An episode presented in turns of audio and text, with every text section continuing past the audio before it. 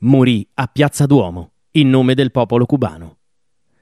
Riunitisi per il comizio, i manifestanti procedevano alla formazione dei cortei che avrebbero sfilato per Milano allo slogan Indipendenza per Cuba! Cuba sì, Yankee no!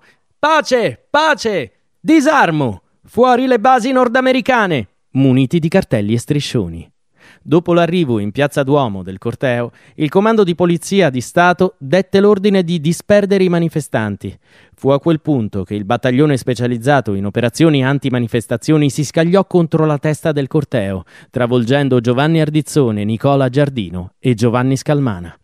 Giovanni Ardizzone, ventunenne attivista e laureando in medicina, morì il pomeriggio stesso. Gli altri due dimostranti furono dichiarati fuori pericolo qualche giorno dopo. Poco tempo dopo veniva organizzato un sit-in ad oltranza sul luogo della morte di Giovanni, dove nel frattempo giungevano numerose persone con fiori e cartelli. Al tempo stesso gli operai delle fabbriche milanesi entravano in sciopero per protestare contro la sua morte, mentre nelle università venivano sospese le lezioni. Ai funerali del giovane partecipò una folla di più di 5.000 persone.